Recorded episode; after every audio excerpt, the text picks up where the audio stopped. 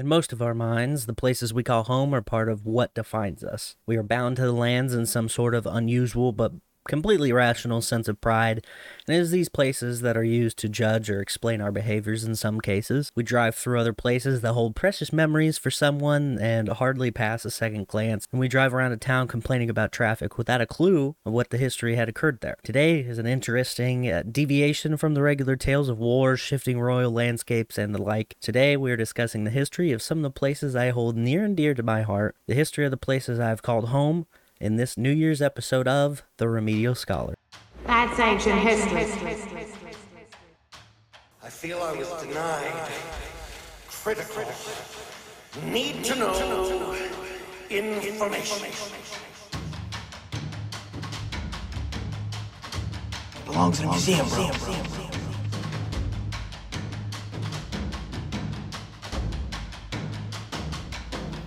Stop skipping your remedial class.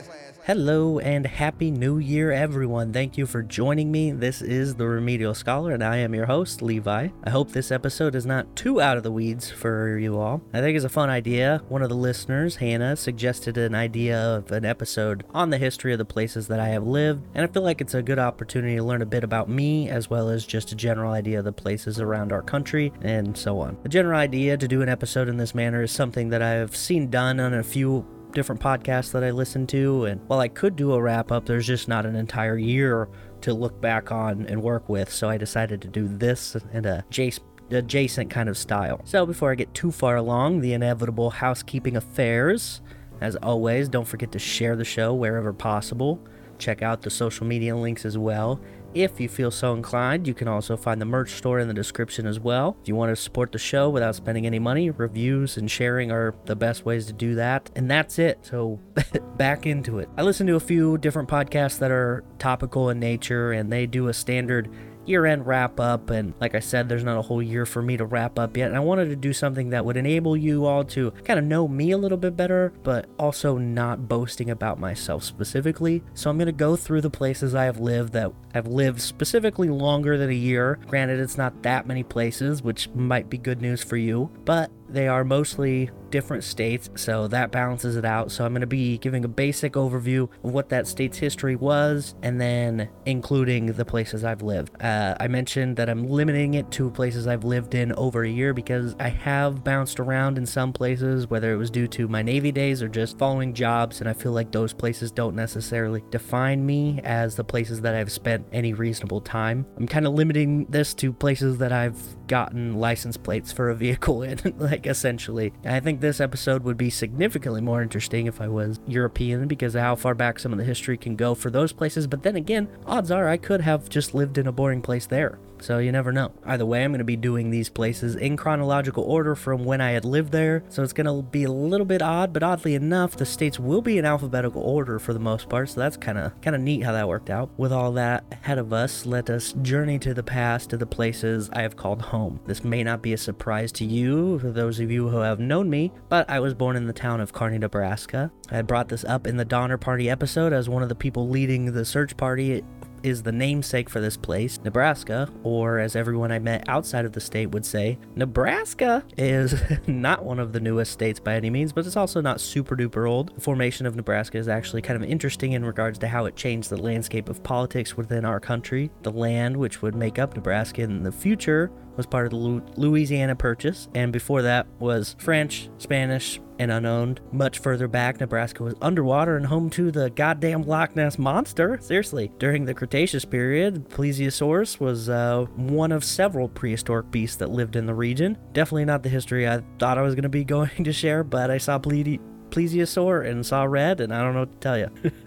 uh, the actual geography of the state is actually surprising if you know where to go. Obviously, if you have dra- driven along Interstate 80 for any stretch, you might believe that I'm filling your head full of lies right now, but that is not the case. Yes, while the southern central section of the state features some rolling hills and miles and miles and miles and miles of cornfields, the bulk of the state consists of grasslands reminiscent of something you'd see on like Little House of the Prairie, with the sand hills in the northwest the eastern soil near Omaha, saturated by the Missouri River, very fertile, and also, you know, great farmland. That's why there are so many cornfields along that way. But the rocky section of the Panhandle, which is like I call it Wyoming Junior. uh, it's very different than what you'd see on the interstate. You actually, you know, you have to get off the interstate to go see it. These landscapes include iconic buttes and f- the famous Chimney Rock, decorating the otherwise flatlands. Chimney Rock, very, I have some very core memories going to see that as a very tiny child. and it's sad because, you know, natural causes. The wind is just beating down this thing slowly and slowly. It used to be much more of a peak on this rock than it is now, but over the years, just eroding away because of the wind, which, I mean, that's nature, but it is pretty sad. Then there's the beauty of the Niobrara near Valentine, Nebraska, where the winding river is a beacon to summertime tourists who tube down while the sun bakes away their troubles that the beard doesn't wash away. Smith Falls in this area is also very quite nice. Uh, definitely not a place that somebody thinks about when they think of Nebraska. If you ask somebody who's never been there or only been on the interstate where the waterfalls in Nebraska are, they would laugh at you probably. So do with that information what you will. of course, before European settlers arrived on the shores of North America, Native Americans were the primary residents of the land of flat water, and that is where the name stems from. The Oto tribe had a word for this place, which was Nebraska, which means land of flat waters. This word is also how the primary river of the state got its name as well. In the mid 1800s, a mapping expedition occurred, which John C. Fremont used the French word for flat, which is plat. He was inspired by the Oto word, and the rest is history. I like names, uh, I like that the names of so many places are a blend of French, English, native languages. Like, I think it just shows how unique our country is, and also how much more unique it could have been had they decided to integrate some of these cultures together instead of trying to, like, suppress them or erase them in it. Not to get too political, but it is quite interesting. The div- the, the diverse geography also lends itself to having a div- diverse group of native tribes that inhabited the region, which were the Lakota in the north and west, Arapaho in the west, the Cheyenne in the west, the Pawnee in the central part of the state, Omaha in the east, uh, Ponca in the north, Winnebago in the east, and the Sioux in the north northwestish. Say ish because generally they moved around, and we also kicked them out of a lot of places. So there may be some missing, but it seems like every map is slightly different. So those are those are like the big ones that kept popping up. Of course, we know that the French sold the United States the Louisiana Territory in 1803 for a cool 15 mil. And for some reason, I don't know why this is. I'm pretty sure I was never actually taught this, but for the longest time, I just assumed it was like for a hundred dollars, and I don't know why that is. So if you went to school with me, please text me or comment wherever this is and tell me because I don't remember why that is a thing that's in my brain. But anyway, it was not a hundred dollars; it was fifteen million dollars. but it would be a while before this territory would materialize into the lands we know of today. As the 19th century continued, the westward expansion of the United States was imminent, and the gold rushers fueled the push of Manifest Destiny. The traverse of people towards the west and the Pacific Northwest, like Oregon in 1845, actually inspired a few names of places I have lived. If you've played the game Oregon Trail, you might know that Fort Kearny is one of the first major stops you make in that game, and this was true in real life as well. In 1848, Fort Kearny was established under the name of Fort Childs first, but quickly renamed for General Stephen Watts Kearny. The fort was to be placed near the Grand Island of the Platte River, and this is where the name for the town of Grand Island, Nebraska, comes from. Growing up, the name always confused me because, like, Grand Island, there's no ocean here, bro. And then learning that the Platte had many islands in it, like, it was a much wider, more intense river than it seems to be today. Uh, sandbars would make up the islands, and that is where the name comes from, which is kind of neat. Grand Island is just east of Kearney, so it's kind of cool to see all that uh, names interlinked in their foundations like this. Anyway, Fort Kearny, named after Stephen Kearny, spelled without an E at the end, but now the town has an E. What happened? Well, postal worker misspelled it and people just kind of rolled with it. And I always thought this was just some nonsense that they taught us as children to shut us up, but that's what happened apparently. or the lie has gone too far and it's on every website about Kearney. it's also pronounced like that, Kearny, but it's spelled, you know, K E A R N E Y, which makes people who haven't been there want to pronounce it Kearney, and I assure you, is not. I don't know about the other Kearneys that are in the United States, but this one definitely not, definitely not spelled like that or pronounced like that. Anyway, As people continued to travel west, plenty of people stopped off at Fort Kearny area, and focus was shifting from making some of these places established states. Legislation had been introduced by Stephen A. Douglas, a senator from Illinois, to organize the Missouri Territory into a more distinct bit of land. It was also a splintering bit of legislation that repealed what was then established as the Missouri Compromise, which had dictated in 1820 that slavery would be prohibited north of the 36 degree parallel line. Douglas had a few main goals and was hoping to get his name in the history books, it seems, so he was also wanting to get the railroad built, thus entrenching his legacy, and this railroad would be connected to his represented Chicago as well through the Nebraska Territory. The shifting of the Missouri Compromise was included in an effort to get Southern slaveholders to approve of this Kansas Nebraska Act, since the two new states would undoubtedly fall within the realm of being north of that line and thus not be slave states. The unique tweakage of the bill allowed the Kansas Nebraska Act to be passed in the May of 1854 and swapped the Missouri Compromise with the idea of popular sovereignty which would give the southern states enough reason to allow it to pass, essentially. Southern states were not concerned with Nebraska itself because it was generally assumed that it would be a free state, it's too far north, but Kansas became a battleground for the pro and anti slavery movements. Kansas saw a large influx of people moving to the state to sway voting one way or the other, leading the Jayhawkers to defend the state from pro slavery ideology. They would clash with many others, moving from neighboring Missouri to clash with these Jayhawkers. Now, the Kansas Nebraska Act, despite being passed, obviously led to a lot of confrontation both within the state of Nebraska. Er, within the state of Kansas, but it would also lead to the famous Lincoln Douglas debates as a younger Abraham Lincoln opposed this act, and in October of the year it was passed, the pair traded off long speeches which would set up rematch when Abe sought to take Douglas's Senate seat four years after.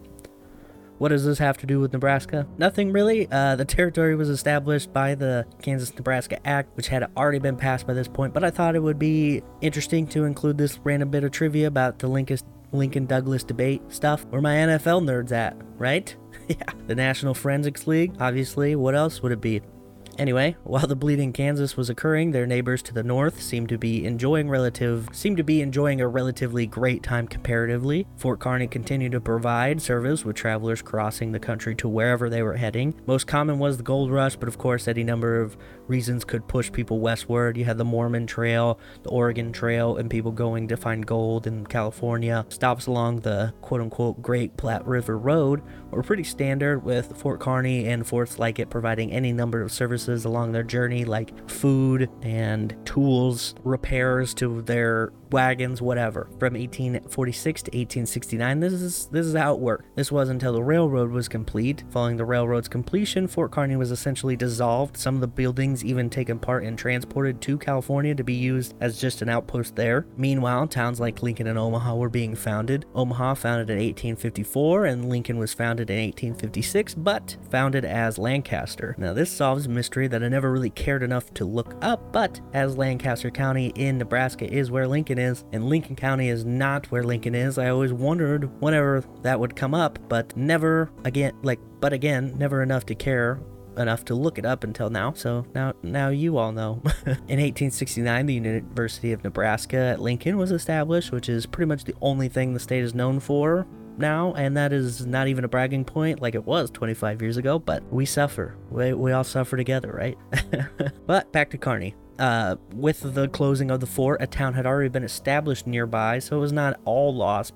Dobytown, founded in 1859, was an extension to Fort Kearny, but when the fort was disassembled in 1871, Dobytown was abandoned. In 1867, Nebraska officially became a state, becoming the first and only state so far to become a state through an overturned presidential veto. The veto was instituted by Abraham Lincoln's successor, Andrew Johnson, who wanted to maintain the concept of popular sovereignty while Congress was trying to pass the state's inclusion and by way of that force the state to treat any African Americans as citizens. What? Why would you want them to do that? Um, and give them the right to vote, which the original state constitution declared the right to vote uh, as one reserved for white men in the state. Congress amended it, but Andrew did not like that, so he vetoed because Andrew Johnson is actually the worst. Little known history fact for you. But Congress overrode it and by way of a super majority vote. After Dobytown dissolved, a new town was established in the summer of that year, and it provided an excellent place for support and working for the newly functional railroad. Originally called Kearney Junction,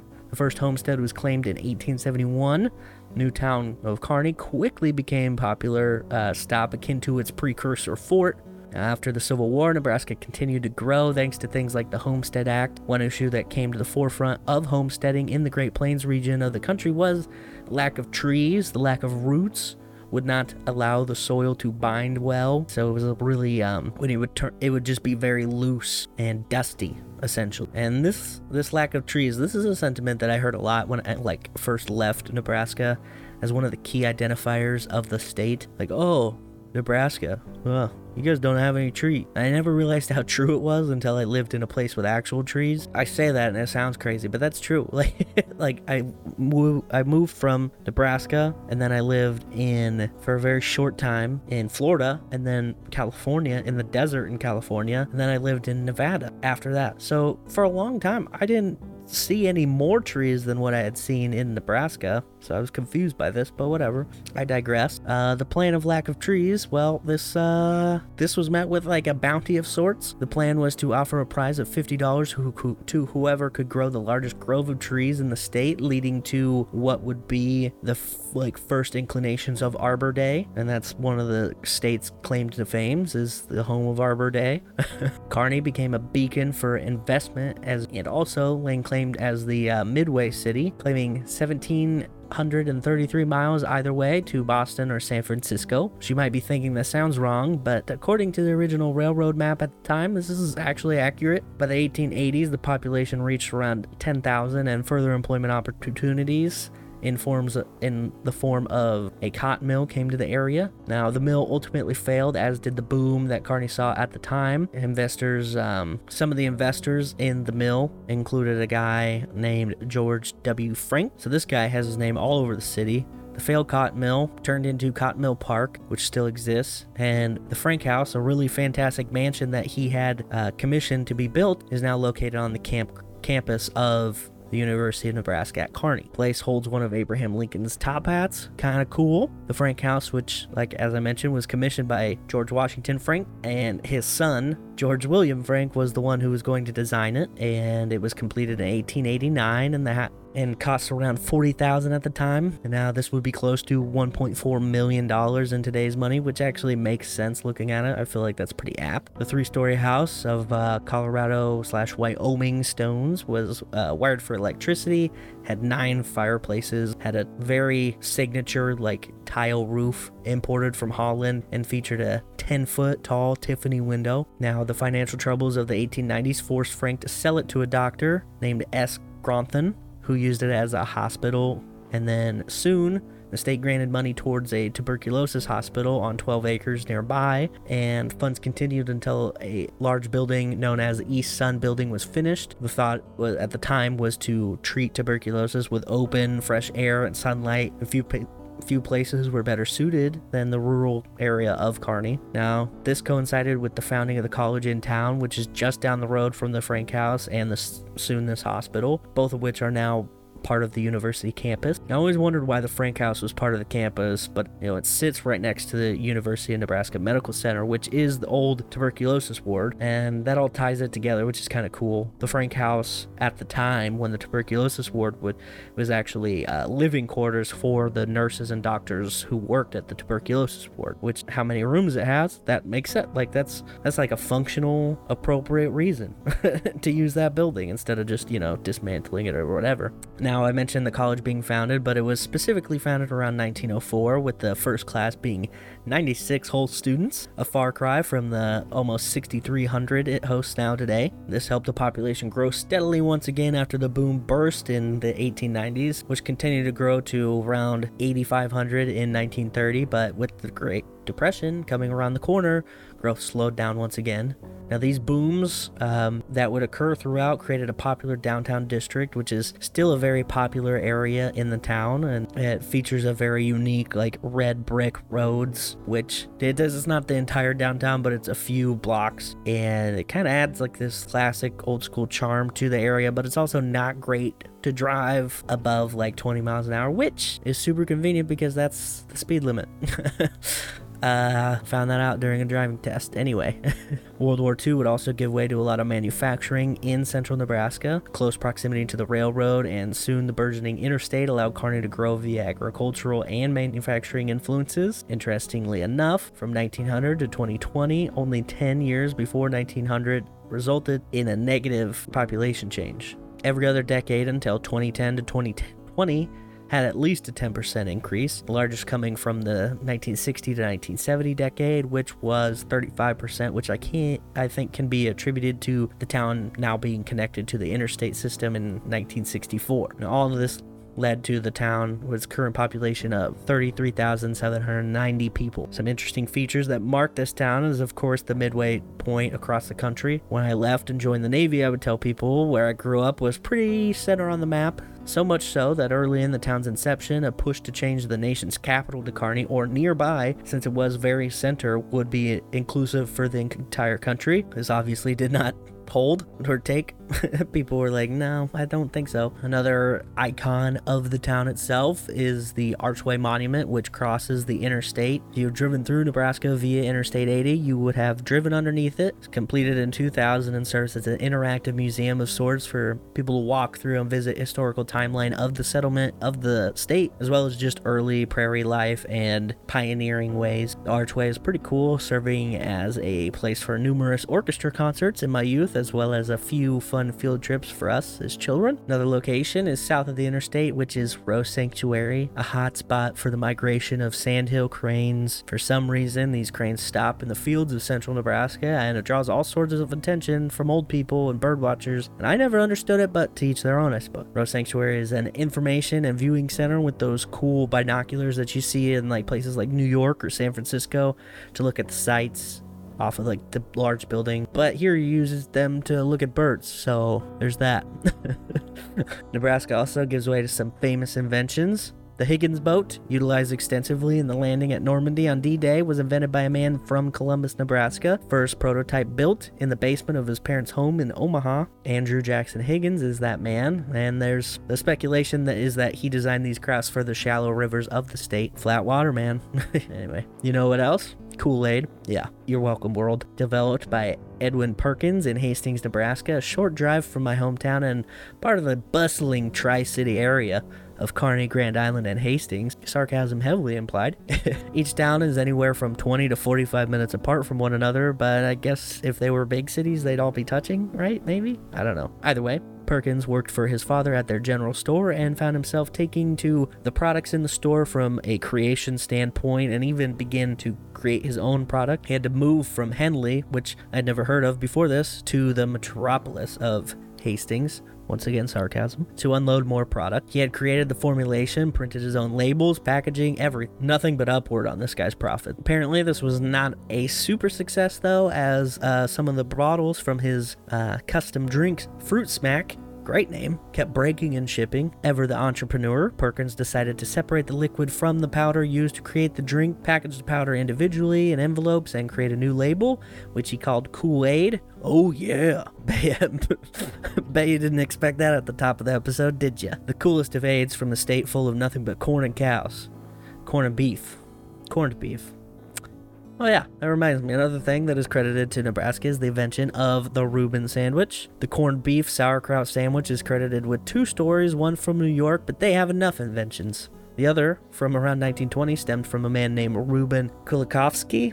I'm gonna guess that's how you pronounce that. A Lithuanian grocer who lived in Omaha would order a corned beef and sauerkraut sandwich during a weekly poker game with some of Omaha's business underground. Some other famous inventions include the vice grip locking pliers, Dorothy Lynch salad dressing, car rentals, frozen TV dinners, Cliff's Notes, ski lifts, and the safer barrier used in auto racing. A few of these I was privy to, but others I had no idea about. But once again, you're welcome. Honorable mentions for places I live but did not live for over a year are Grand Island, Hastings, Omaha, and McCool Junction. All those places I lived after I moved back to the States following my Navy service, but didn't want to talk about other places and then mention Nebraska again out of nowhere. So, you know, onwards into my life story. From Nebraska, I left and joined the Navy at 17, turned 18 in boot camp, like a big boy, and was stationed in a place I had never heard of named Fallon, Nevada. Nevada had slightly different historical footing. It does have some more interesting prehistoric animals, which apparently is the best way to start the history of the state. According to Wikipedia, the Sierra Nevada mountains and the high desert were once home to creatures like mastodons, wolves, lions, and giant sloths. That's right, baby, giant sloth time. the mountains in the high desert were also home to many prehistoric people, with petroglyphs decorating some of the historic sites. In fact, one place near the base of which I lived displayed these uh, plenty. This particular location also held one of the plaques where, like, one of those plaques where it shows what a scene would look like when water dominated the lower regions of an area, including like images that point to the water lines on various mountains and hills, which I felt was pretty cool. Some of the native tribes to live within the region that would be become would eventually become Nevada include the Western Shoshone, Northern and Southern Paiute as well. In the mid 18th century, the first Europeans entered the region by way of Francisco Garces, a Spanish missionary Nevada soon came under the umbrella of the Spanish Empire, which always kind of cracked me up. Like, we know how far away Spain was from Western North America, and we already know that nobody was really that good at sailing that far away, but, you know, they did control a big chunk of Central America at that point, so it was a little easier, but anyway, I digress. As the turn of the 19th century came, Nevada was incorporated into the Alta California province following the California split of 1804. That's when the larger chunk fell into the ocean. No. following Mexico's independence from Spain in 1821, that province was retained by Mexico. In 1825, trappers from Hudson's Bay Company entered the northern section of the state, and more exploration occurred through the next decade, including Jedediah Smith's trader party that traveled to Las Vegas Valley. Las Vegas is Spanish for the Meadows, which was given to the region during the exploration of the Spanish during the early 1800s. Soon the region was involved in another conflict in the way of the Mexican American War, which began after the 1845 annexation of Texas by America, which had followed their independence from Mexico, which was a conflict that followed the Alamo, which I really need to do an episode about. Anyway, the United States annexed Texas, but Mexico didn't like it because they never originally accepted the treaties of Velasco, apparently. So they fought the United States in this battle and not only lost Texas, which they never technically had, but also lost Alta California in 1848. So I guess it was a real, really bad plan. on Mexico's part. The very next year, gold is found in California, and this creates a bum rush of people to the west. Nevada became part of the Utah Territory after being part of the California Territory. In 1850, a settlement was started named Mormon Station, but which was changed to Genoa later on, and it sits just south of Carson City in the Carson Valley. Now claimed as Nevada's oldest town. Now, Nevada where does that name come? The name comes from the Spanish word nieve, which loosely translates to like snow capped, referring to the Sierra Nevada mountains. Virginia City, also settled in 1859, which is near Reno and now has a heck of a ghost town to visit highly recommended if you're ever in the area. It's very like it's kept just like there's a section of Virginia City that is just perfect, like old school. Can't can't beat it. Like that's a, such an authentic like representation of what it was like because it hasn't changed. Anyway, Virginia City also had a small newspaper called the Virginia City Territorial Enterprise, which had a failed miner writing for it by the name of Mark Twain. Not a typo or whatever the audio version of a typo would be. Reno, which I had visited many times during my time in Nevada, was settled less than a decade later, named after Jesse Lee Reno, a Civil War officer who died in the in the war on the side of the Union, and fueled by the reach of the Central Pacific Railroad, Reno grew quickly. Nevada was granted statehood in 1864 despite being short of the typical baseline of 60,000 people. This wasn't a firm requirement, but typically at the time this was pretty standard. University of Nevada was established in 1874 in Elko, but then moved to Reno 11 years later, which is where it remains to this day. The Wolf Pack state continued to grow thanks to various mining endeavors. Silver mining was the biggest industry, but various gold deposits were discovered, which actually shaped the bottom end of the state's border. And this actually became stagnant in the latter quarter of the 19th century, but More gold and silver findings after the turn of the century provided a much needed boom into the slumped economy. Early in the 1900s, saw two major developments within the state. First, small town, easily forgettable, sitting in the middle of nowhere, was founded in 1905. The second is a town that features a military base nearby with all the flying jets that you can handle and plenty of gambling, hole in the wall places, which was established in 1908. The first being Las Vegas and the second being Fallon. See what I did there? it's got you with the old switcheroo. Anyway, both places had pretty small beginnings, very humble, if you will, but I didn't live in Vegas, so you get the Cliffs Notes version. Las Vegas was founded in 1905, as mentioned before, when land near the Union, Pacific tracks was auctioned off and officially incorporated in 1911. In 1931, gambling was legalized, mar- legalized, marking a turning point in the state's free-spirited nature. The same year saw the inception of the Hoover Dam, completed in 1935 attracting workers and cash to that region. 1941, the El Rancho Vegas Resort opened, sparking the birth of the famous Las Vegas Strip. This era saw a series of resorts and casinos competing for extravagance and allure. The 1950s witnessed the founding of the Nellis Air Force Base, origin- originally under a generic name, Las Vegas Air Base, I think is what it was called. And also, Las Vegas earned its nickname, the Atomic City, from 1951 to 1963 due to visible nuclear weapons testings in the desert.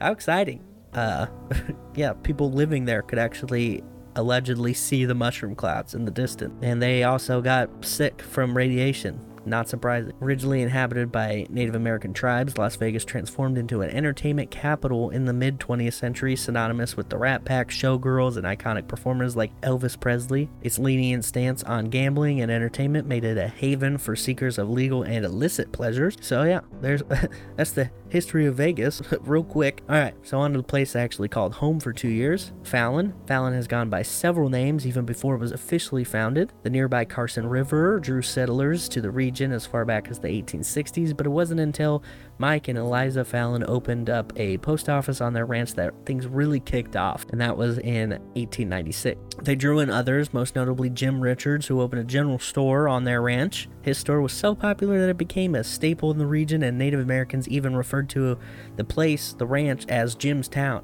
because he was he was the one they were coming to see. Really, the town really took off following the Newlands Irrigation Project, which, aim, which aimed to turn the arid land in the Lahontan Valley into a productive agricultural area. The, the Lahontan Dam also provided an electronic uh, also provided an electrical output in addition to the distribution of irrigation waters to the farmland which aided in agricultural growth in the desert climate. Following the Reclamation Act of 1902, which provided these new things, Mike Fallon sold his ranch to Warren W. Williams, Triple Dub, what's up, who then began to organize it for a town. Fun little fact is that Trip Dub's neighbor apparently helped him lay out the streets, but he was taller than the neighbor and they did it by foot stride. So there's a few of these streets that are slightly off because one he did and one his neighbor did. Very useless, but fun fact. And I'm sure it's probably not the same anymore because the streets are wider than they would have been back then. I'm sure it's it's got to be fixed by now, right? I don't know. Following the Reclamation Act led to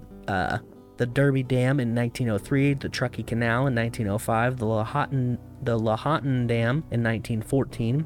The biggest agricultural export from the region was the heart of gold cantaloupes, so that's pretty cool. Fallon is also part of the Lincoln Highway along Highway 50, also known as the loneliest road in America, which is an apt description, having driven halfway across it. During World War II, the United States Navy built a base near the town, which remains there today. Yes, the Navy built a base in the middle of the high desert for airplanes, obviously. Originally just uh, created to ensure Pacific defense against the Japanese potential whatever they were going to do. It changed up quite a bit to fit a more suitable task for being in the middle of nowhere. Became a major training base with so much of the land in Nevada owned by the federal government, providing tons of airspace for training flights to go down. Not not actually go down, but you know, to take place. While the town itself has not grown exponentially, despite Trip Dub's estimates being in the 20,000 people range, it currently sits below 10,000. More people live outside of the town proper, but still not a crazy amount. The base is the base itself has changed quite a bit, most notably in 1996 when the Navy's Strike and Air Warfare Center moved to Fallon from Miramar. This move included moving of the famous Top Gun program to NAS Fallon, and this is the famous training program in which the movie movie Top Gun was very loosely based around, and it was uh, the purpose in which I was stationed there for. I worked with a permanent detachment or squadron, if you will, assigned to support the pilots and the planes within the Top Gun program. So as they came in to become qualified and do their training, if they're if they broke their airplane, me and my coworkers fixed it essentially, or tried to. I spent two years in that desert and was close proximity to Reno, Lake Tahoe, and whatnot. I stared at the mountains outside of Fallon often, the Yellow Mountain and Grimes Point. I would take trips down and go fishing in Pyramid Lake, although after the Reclamation Act, uh, the water diverted did kill off some native, native species of trout, so I missed out on that, which is kind of lame. Also, Pyramid Lake, big hotspot for hippies leaving the desert following Burning Man. They would stop there and scrub their filthy bodies before returning to society. They would also panhandle outside of the Walmart in town, which was always an interesting sight. You know, never a dull moment in that place. Notable inventions from Nevada? Well, I'm glad you asked. Levi Strauss, no relation, teamed up with a Latvian tailor out of Reno named Jacob Davis, it's gotta be a fake name, to create um, blue jeans. First major silver ore was found in Nevada, which led to a lot of its settlement. The terrifying Clown Motel, only motel only motel of its kind for a damn good reason, I would say, is in Tonopah, Nevada. Nevada was also the first state to ratify the 15th Amendment, granting voting rights to African American. Hard hats were invented exclusively for Hoover Dam workers, which, you know, probably would have been invented otherwise, but yeah, that's, you know, that's cool. And also Mark Twain, because he sucked at mining apparently. So, I mean, they didn't invent him, but they gave him his first shot at writing, like professionally. so that wraps up Nevada and Fallon for the journey. And next we go to a technicality. After Fallon, I was given orders to a squadron in Washington State's Whidbey Island Naval Air Station, and this is located in the northern section of America's Pacific Northwest, 30 or so miles away from Seattle. Now, I say it's a technicality because while I was living, quote unquote, living there, I, you know, here addressed basically to a command in this area. I was on a deployment for a good chunk of it, and I still count it because, well, again, I did buy license plates there, so I feel like that's important. As is the state for all en- as is the case for all entries, Washington State was first established as a territory. The name for the state is not a mystery, however, as it was the only state named after a president, which is George Washington, if you are confused. It was actually going to be called Columbia, named after the Columbia River, but it was shot down due to it being too similar to the District of Columbia. So they decided to name it Washington, which obviously which obviously doesn't ever get confused for Washington, the city within the District of Columbia. Anyway, the land was historically inhabited by various Native American tribes. Some of the prominent tribes include the Coast Salish, the Chinook, the Haida, Nuu-chah-nulth, the Makah, the Yakima, the Nez Perce, and many others. Each tribe had its own distinct language and culture and traditions, uh, contributing to the rich tapestry of indigenous people in the Pacific Northwest. It also is very interesting because the native tribes in the Pacific Northwest, they all have like a very, I don't know, it's so unique to those like groups, the way that like their words and their names are. I feel like it's just very different. The only way I can think of it, it sounds more fluid because there's like words like Snohomish and uh, the Salish, these kinds of things. And then you go to like the middle, like the the prairie, essentially, the Great Plains. You have Lakota, Iroquois, these kinds of things. I don't know. It feels like maybe it's just me. I've been looking at these names maybe too long, but let me know if like you've also noticed this before because it, is a thing that I've noticed before. But anyway, the biggest driver of these people were the uh, rich fishing in the various bodies of water, as well as whales in the Puget Sound. These, of course, would vary as you shift inward for the people living in the center of the state. Obviously, they're not whaling, but you know, the coastal tribes would be. Europeans landed on the uh, coast of Washington in 1775, which is crazy, just, bef- one year before America was invented. Think about that. Captain Bruno de Heceta of the Santiago claimed the land, obviously, as you do when you approach a land that is nobody lives on that you can tell.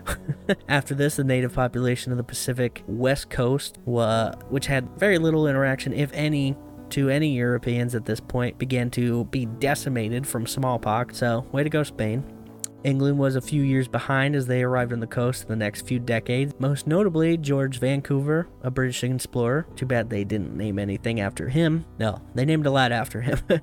he also claimed the island I would call home for king and country in 1792, Whidbey Island. Now, he had a man with him named Joseph, Joseph Whidbey, and a man named Peter, Peter Puget, and none of these guys got anything named after. Isn't that sad? he did claim like most of the coast, but I wanted to share the connection early on. So, in 1790, a convention between the Spanish and the British ended uh, Spanish control of the region and allowed everyone to participate in the fruitful wealth to be had within the Evergreen State. Otter pelts became one of the biggest parts of this trade, with uh, American captain Robert Gray establishing a trade in them even naming the Columbia River after the ship he was sailing when he quote unquote found it. Gray is also the namesake for Grays Harbor County, which is where Aberdeen sits, which is hometown to one Kurt Cobain. Sure you might have heard of him. In the decade following Robert Gray's trade establishment, the Lewis and Clark expedition left to explore the far reaches of the newly purchased Louisiana Territory. By eight by October of 1805, they had arrived in the state. Other notable expeditions include David Tompkins' trek down the Columbia River and staked a claim for Britain again in 1811. Apparently, Vancouver's claim wasn't good enough. This was continued through the Anglo American Convention in 1818, which divvied up the rights to the state. And by the next year, Spain completely abdicated any kind of claim to it. Not really dissimilar to Nevada. Uh, the Hudson's Bay Company also influenced the settlement of Americans in the Washington Territory, which is actually aided in the pushing out of the British influence, albeit a few decades later. Some early settlements include Fort Vancouver, and this fort actually had a similar effect to that of Fort Kearny, where smaller towns would kind of pop up nearby full of the customers but also workers of the fort. A man named Marcus Whitman established a settlement in present day Walla Walla in uh, support of the Oregon Trail. Whitman actually uh, tried to provide medical care for both settlers and natives in the area who were kind of still adjusting to these foreign diseases that the British and Spanish were carrying. The issue came about about when the native people would not heal in the same way that the white settlers seemed to do, who were adapted to these diseases and they would kind of make a full recovery. And then the Native Americans would see this and be like, what? And this led to the native population to believe that Whitman was either inflicting damage on them purposefully or not healing them on purpose. Either way, they killed him and 12 others for this transgression in 1847, which led to a war of sorts between the native people and the settlers in this region. Now, I know the story takes place in the Dakotas, but this reminds me of the opening scene in the movie The Revenant with Leonardo DiCaprio. Visual of trappers and mountain men fighting indigenous people, I think, is what, what is connecting in my brain. Anyway, the year before the Whitman massacre saw settlement started by a black pioneer named George Washington Bush, who settled New Market, which is now Tumwater, which is near modern day Olympia, Washington. George W. Bush. You didn't think I was going to let that go, did you? George W. Bush chose Washington for one very simple reason. He was allowed to go there. Oregon would not allow black settlers of any kind, but they also didn't allow slavery, so that's a little bit of a confusing legislation thing going on. The Oregon Territory is divided from Washington by the Columbia River, which acts as the border between the two. Now, as travelers followed the Oregon Trail, a lot of them would continue up into the Puget Sound, which I don't really blame them. It's one of the most beautiful views I've ever experienced in a place that I have lived in, and and that is looking at the sound from various points. Oregon actually obtained statehood far before Washington, and that was in 1859. The result of which had forced Britain and the United States to settle disputes of land, and the result of which created the British Columbia um, part of Canada, which makes sense now. I never really put too much thought into why it was called that, but you know, now we all know. So, Seattle was founded around this time, settled first in 1855, incorporated in 1869, named after Chief Seattle, who was a chief of the Duwamish and Suquamish tribes in the region. See, this is what I mean. Like they have like these very like flowing, soft kind of name. I don't know. Well, not all of them, but it's something I've noticed. There's something going on. I don't know if it's conspiracy or what. No. In research for this part, I was looking up more information about Seattle and uh, this guy, Chief Seattle, and he seems like a really interesting guy. He's born in the late 1770s, potentially and lived all the way up to 1866. There's even a photograph of him. But like think about the landscape of this guy's life and how much changed during his time. And he had even allegedly persuaded the settlers to name the city after him, which is like some wizard level of public relations if I've ever seen it. The city seal even features an image of his likeness, which is neat to see and also really paints a picture of what appropriate depictions and images are and how they can be used to show respect to these people who are instrumental in some of the major parts of what we consider our society. This is also really evident in a lot of imagery from the Pacific Northwest where the artistic touch of native people can be found everywhere. The biggest examples are like the Seattle Seahawks feature a logo influenced by indigenous artwork, specifically transformation mask of the Kwakwaka'wakw. You have no idea how many times I had to practice to say that. It is spelled K W A K W A K A apostrophe W A K W. That's a crazy word, right? the squadron I was in uh, when I was stationed there had a logo which featured a very similar style to like the Seattle Seahawks logo. Like that artistic style of the indigenous culture is in both. And if my supervisor at the time is to be believed, an indigenous artist created that logo for the command when it was conceptualized essentially. That's the story I was told. I don't know if it's true. I tried to look it up, couldn't find anything concrete, but you know, after Oregon became a state in 1863, Idaho became a territory, which then created the eastern edge of Washington state shape following part of the Snake River. This kicked things into gear for Washington, who drafted their constitution in 1878, but this one would not even be used in an official manner, and they had drafted a different one for their 1889 christening. November 11th, 1889, Washington became a state. The Puget Sound lent itself to some industry in the area, which was initially shipbuilding industry, but as the century turned in, World War I and World War II loomed on the horizon, the staple of Seattle would become a little more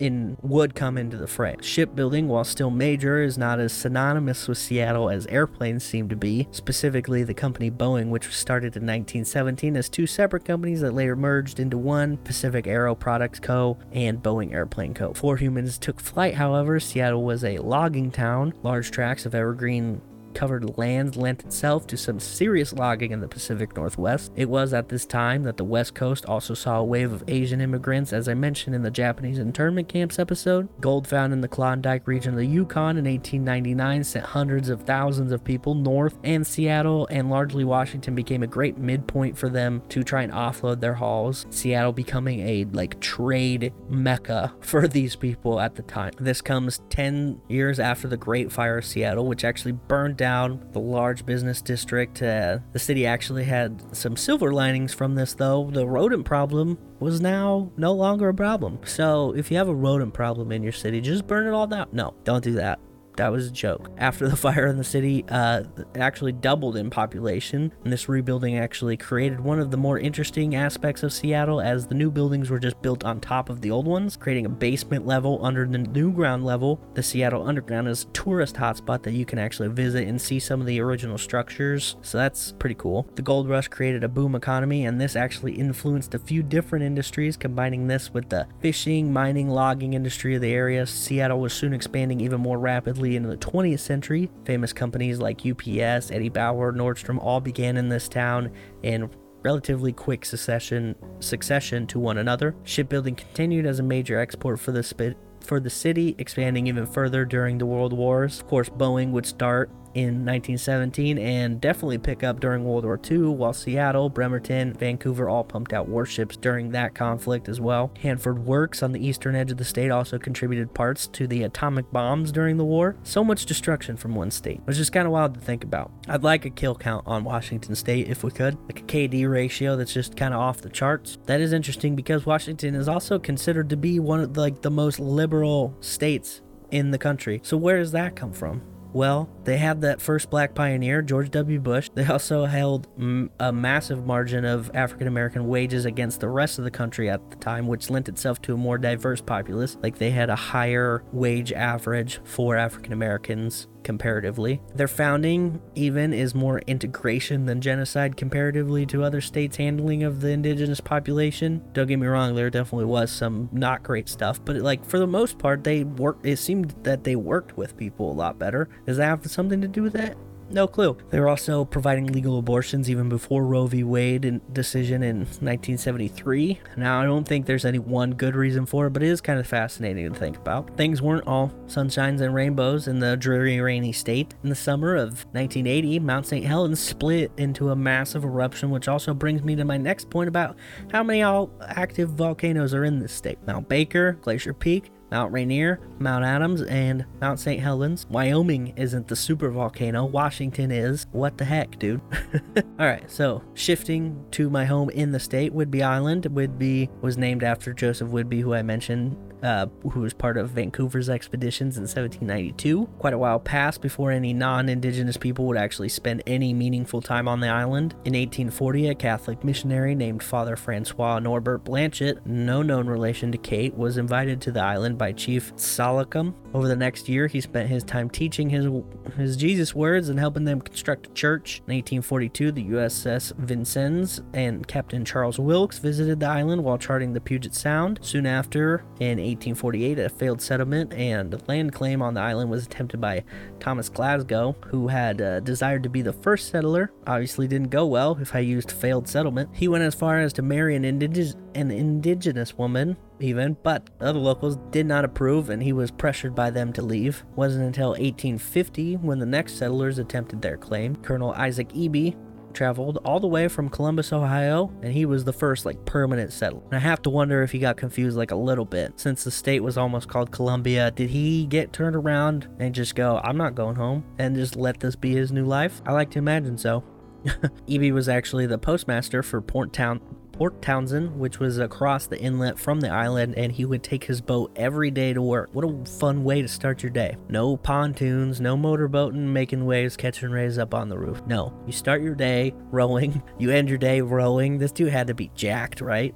Just rowing every day, twice a day. Well, it didn't matter how much rowing he did because he was killed in this land in 1857. It's actually not known specifically who killed him, just that they were indigenous of some kind. Some sources say Russian uh, Indians is what they say, and the, I didn't say it. That's there's there's their word. And then some say the Haida, stemming from a dispute which left a Haida chief and 27 others dead, which seems to be the most likely story. Other settlers include Dr. Richard Lansdale who named both Oak Harbor and Crescent Harbor, which both were named for visual descriptions, which is kind of a nice change of pace. He also founded the village of Co- uh, Coveland on Penn Cove, Coveland was made the county seat of the newly formed Island County a few years later. Thomas Coupe arrived in the area as well, becoming the first and only captain to sail a square rigged ship through Deception Pass. Town of Coupeville on the island is named after him. This pass is a strait which separates Whidbey Island from the mainland of Washington, and the road which connects them really one of my favorite drives in the whole country. The naming comes from the early explorers' inability to discern Whidbey Island as an island or a peninsula because of the deep channel on the other side of the pass. American and European settlers on the island did intermingle with the native population on the island. The Skagit people uh, called on called the island home for as far back as the 13th century BCE, but due to an appointment of a young Skagit man who the tribe didn't recognize as any leadership at all, their lands were essentially given up. It reads to me as the Washington's territory governor in 1855, Isaac Stevens, pulled a fast one and picked people he believed he could trick into signing over the land, because that's basically what happened.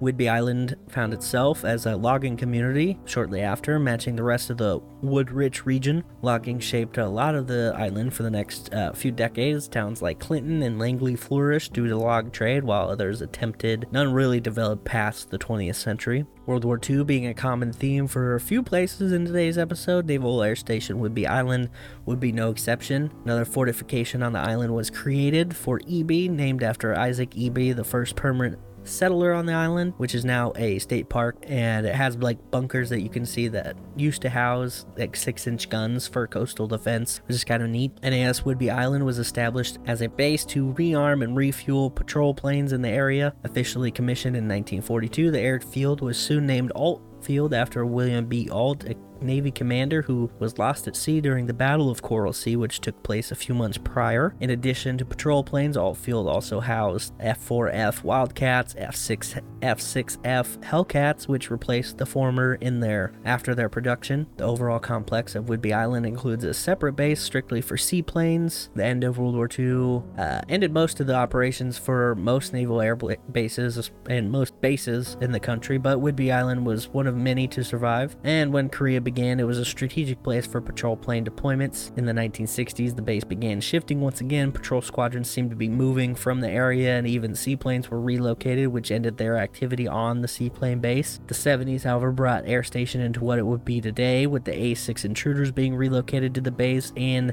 the electronic warfare versions of that plane, the EA 6B Prowlers, also being headquartered there. The patrol squadrons in the area also had a life brought into them as the P 2 Neptune gave way to the P 3 Orion, which were actively part of the base until they began to be phased out by the P 8 Poseidons in late 2010. For the new century, closures forced the Navy to relocate P 3 squadrons from the places they were relocated to before, which meant they returned to Whidbey Island, which activated Whidbey Island as a home for the patrol wings of the Pacific Fleet. After the new century, the EAC EA-18 Growler, an electronic attack version of the F-18 Super Hornet, began to replace the old Prowlers. Now would be serves as a hub for patrol and electronic attack squadrons. The island itself, Whidbey Island, housing around 70,000 people, various towns, Oak Harbor being the largest at 23,000 people, and the uh, EA-18 Growler. Those are those are what I worked on when I worked there. That was that was the airplane that I worked on.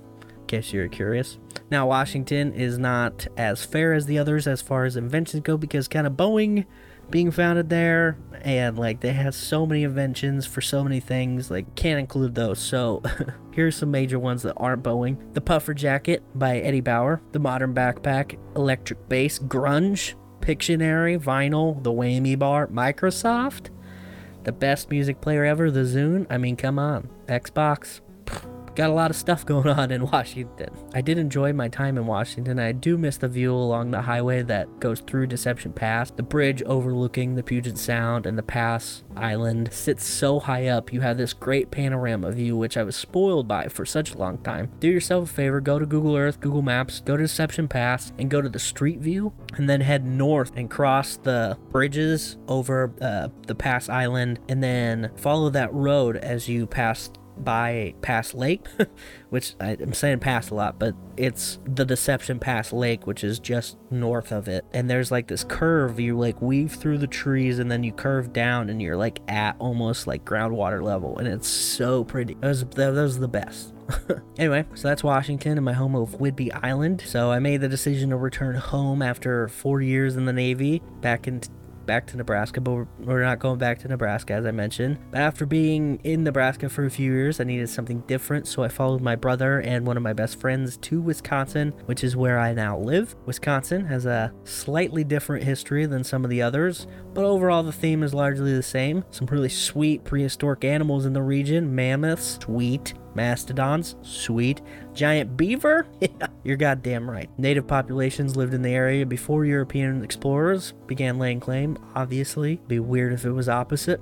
Primary tribes of the region include the Ojibwa, Menominee, Ho Chunk, Potawatomi, Kickapoo, the Sauk, Fox, Illinois, Miami, Huron, Ottawa, Santee. There's there's a lot. The tribe known as the Mohicans arrived in the area as early as the 19th century after the Indian Removal Act of 1830 forced them from their home of New York. This is the tribe for which the uh, novel and subsequent film Last of the Mohicans was based on kind of. The author bl- blended Mohican and Mohegan, so M A H I C A N and M O H E G A N tribes into the Mohican tribe in the book. All of these tribes relied heavily on wooded regions to hunt and fish, a tradition that remains very popular according to my extensive research working at a sporting goods store. Now, the uh, first Europeans to enter the area was Jean Nicolet. He's French. I'm assuming it's Jean instead of Jean. And there's a painting of this that I that might be the greatest painting I've ever seen. Genocidal connotations aside, this thing pictures him standing near a body of water,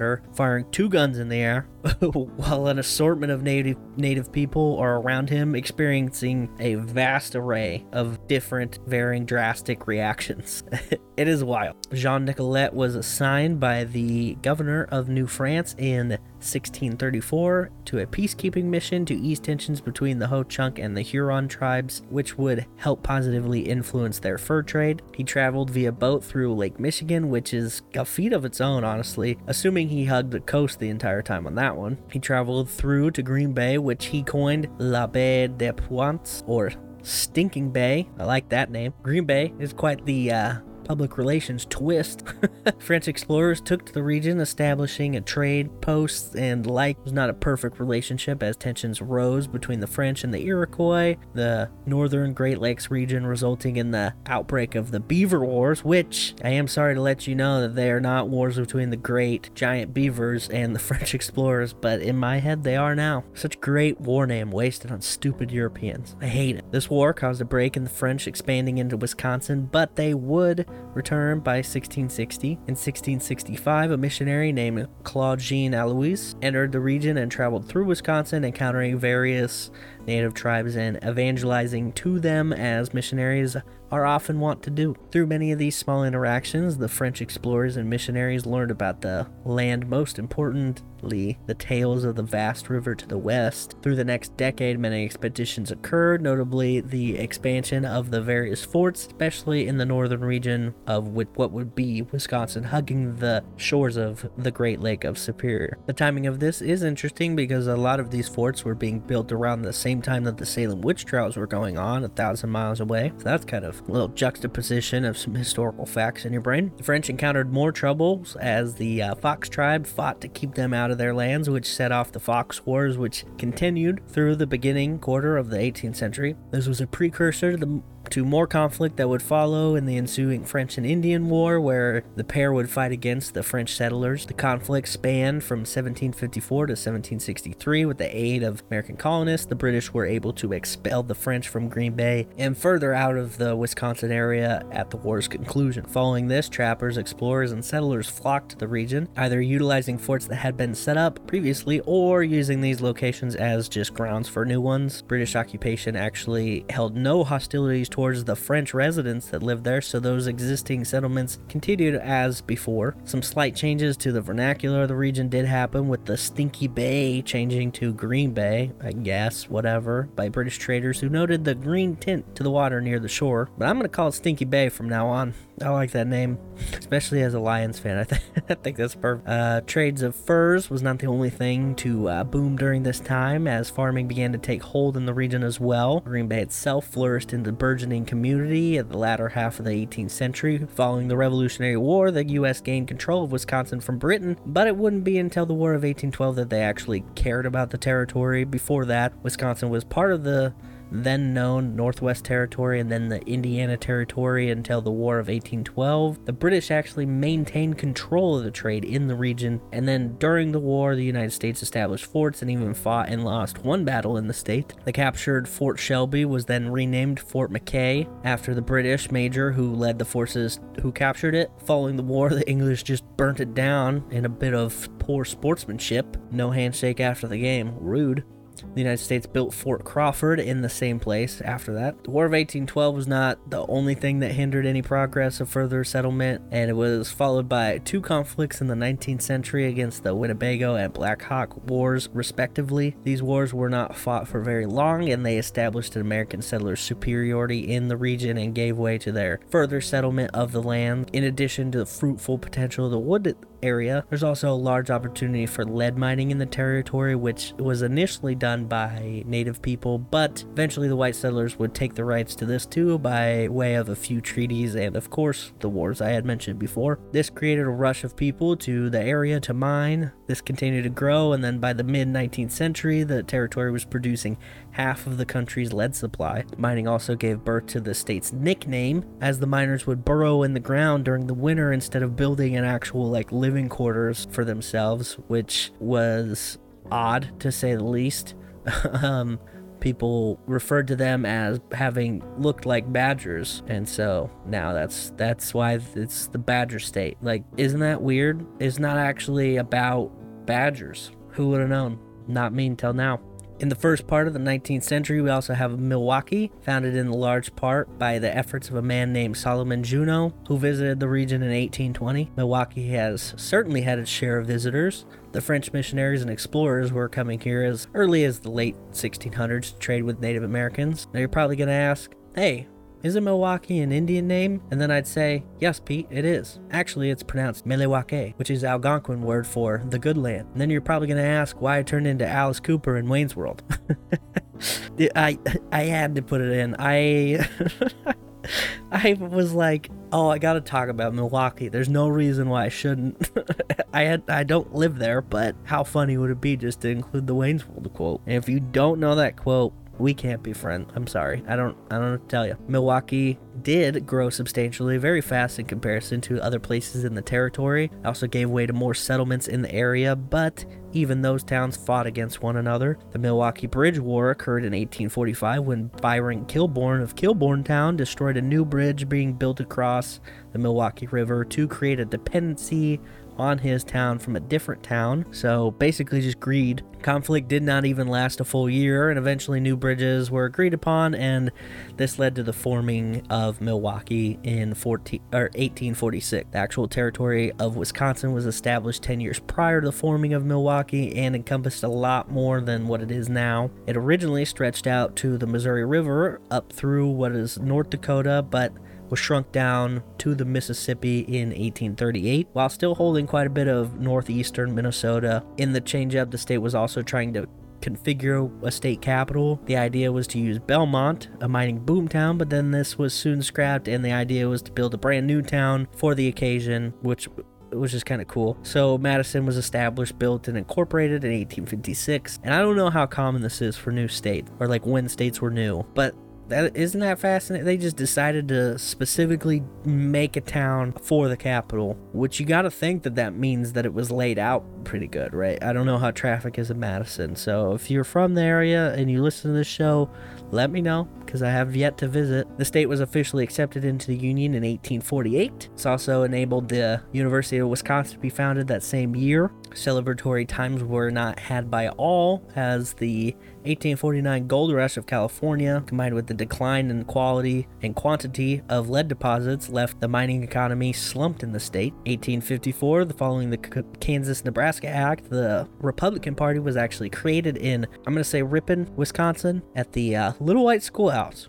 In the Civil War, soldiers were drafted from the state, which led to some anti draft riots, which is very understandable. 91,000 plus troops served in the Union from Wisconsin, many of them trained at Camp Randall, which is the site of the university's football stadium. In the 19th century, agriculture, particularly Wheat farming played a significant role in Wisconsin's economy. However, challenges such as soil depletion, pests, and adverse weather led to a decline in wheat farming. Don't want to get any ergot poisoning in that cold winter on that wheat, right? Farmers in northern Wisconsin turned to cranberry cultivation, while those in the south focused on tobacco. There's also a shift from wheat to dairy farming, which became prominent due to the better suitability for the state's climate and soil. By 1915, Wisconsin became the leading producer of dairy products in the United States, a title that is held for a decade. The cheese state, baby. They are they are serious about their cheese. It's crazy. There, there's like whole sections in grocery stores that's all cheese. And I've never experienced anything like that before in my life. Simultaneously, the brewing industry thrived in Wisconsin, driven by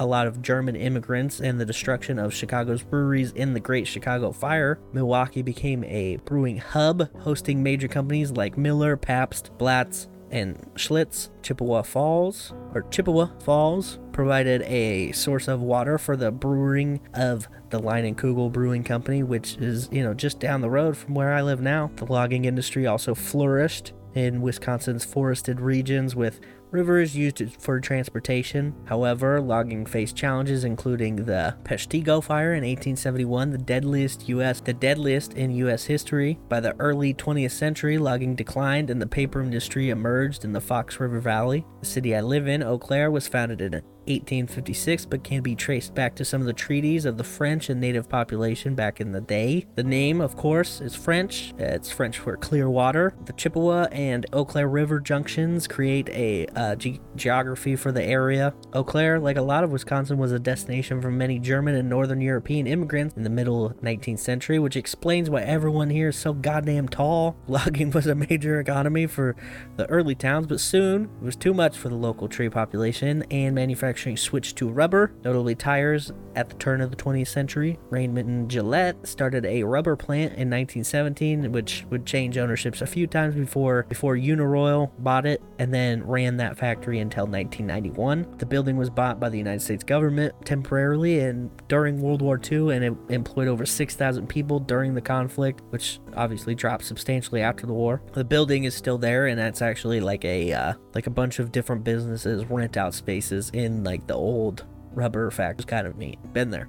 Eau Claire itself grew rapidly and even had to annex Shawtown, a former lumber boom town in the 1930s, and two decades later, it was even reaching the nearby town of Altoona. Today, the city of Eau Claire features one major university, technical college, and campuses dedicated to the Mayo Clinic, which is headquartered in nearby Rochester, Minnesota. Some major inventions for the state serial killers, obviously. Not really, but it kind of does feel like it, right? No, no. Real inventions, contributions to the American society. Chris Farley, right? Willem Dafoe. I mean, can you ask for two better people? I'm not even joking. I love those two very much. They're great. Uh, typewriters, were actually invented in a machine shop in Milwaukee in 1874. The first mass produced, this is the caveat, the first mass produced steam powered car invented by John Wesley Carhart in 1871. And no, He's not the same Carhart as the Carhartt Carhartt. He uses one less T in his name. So, yeah.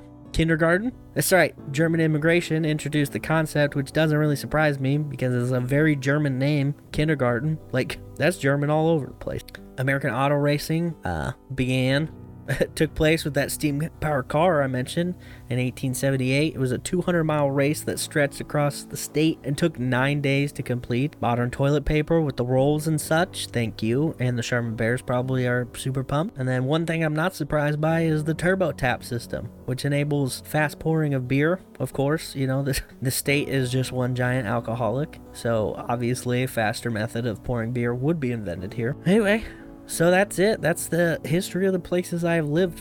You know, places I've called home, and more accurate, places I've received license plates in. Uh, this was a lot more information than I thought, but actually, I think it's quite fascinating to learn about some of these places that we visit, drive through, you know, and live in in a more in-depth way. If you're listening to this and you live in any of the places mentioned or have been there, you know, did you learn anything? Did like was any of this new? I know when I grew up and was in like school there's like some very like limited history of the places we would visit on field trips. I remember going in downtown kearney and like pointed out one of the oldest surviving buildings in the town. Like that's pretty cool. Like stuff like that. I don't know obviously history in general just fascinates me so maybe this maybe this episode is not for everybody. I'm perfectly comfortable with that but a lot of information a lot of facts like just kind of thrown at you. So let me know what you think. Um and i don't know if you actually learned that much about me if you didn't already know some of these things, I guess maybe you did, but um, hopefully you got a little bit better of a grasp of uh, you know who I am as a person. Maybe maybe this will make you appreciate the show more. I don't know. I just I just like the idea of giving people who listen to me and don't know who I am like a little bit of like little backstory. Not like I'm not gonna sit here and rant and rave about my entire life for you, but you know it is nice to know about the people that you listen to and dedicate and give hours your life to. I don't listen to you, but you listen to me, so you know. So there's that.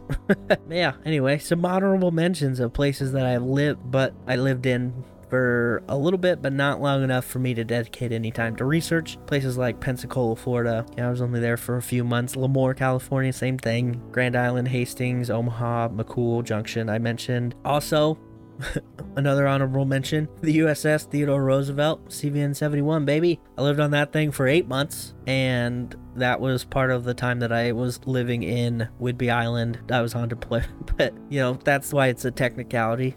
I felt like I just needed to give it a shout out because I did call that place home for longer than some people live in some places, I guess. So whatever. So, thank you for listening to this. I hope that your year is, you know, fortuitous and I hope it's it's great for all of us. I look forward to continue to teach all of you guys something new every week. You know, I would love it if you, you know, you learn something, share us with somebody. If you live in any of these places, definitely be like, hey, friend, people I know, people I love, check this out. Like, this is maybe you don't live there, maybe whatever. Share with people. Engage in the Facebook group. Send me some topic suggestions if you have an idea. This came from the brain of somebody who listens to this show. So, in that vein, you know please send send forward any ideas you might have allow me to explore parts of history that i may not consider because that's what happened here today so thank you again hannah for giving me this idea and thank you all for listening to me giving me your spare time or your work day you have a great week and a great year and i will talk to you next week bye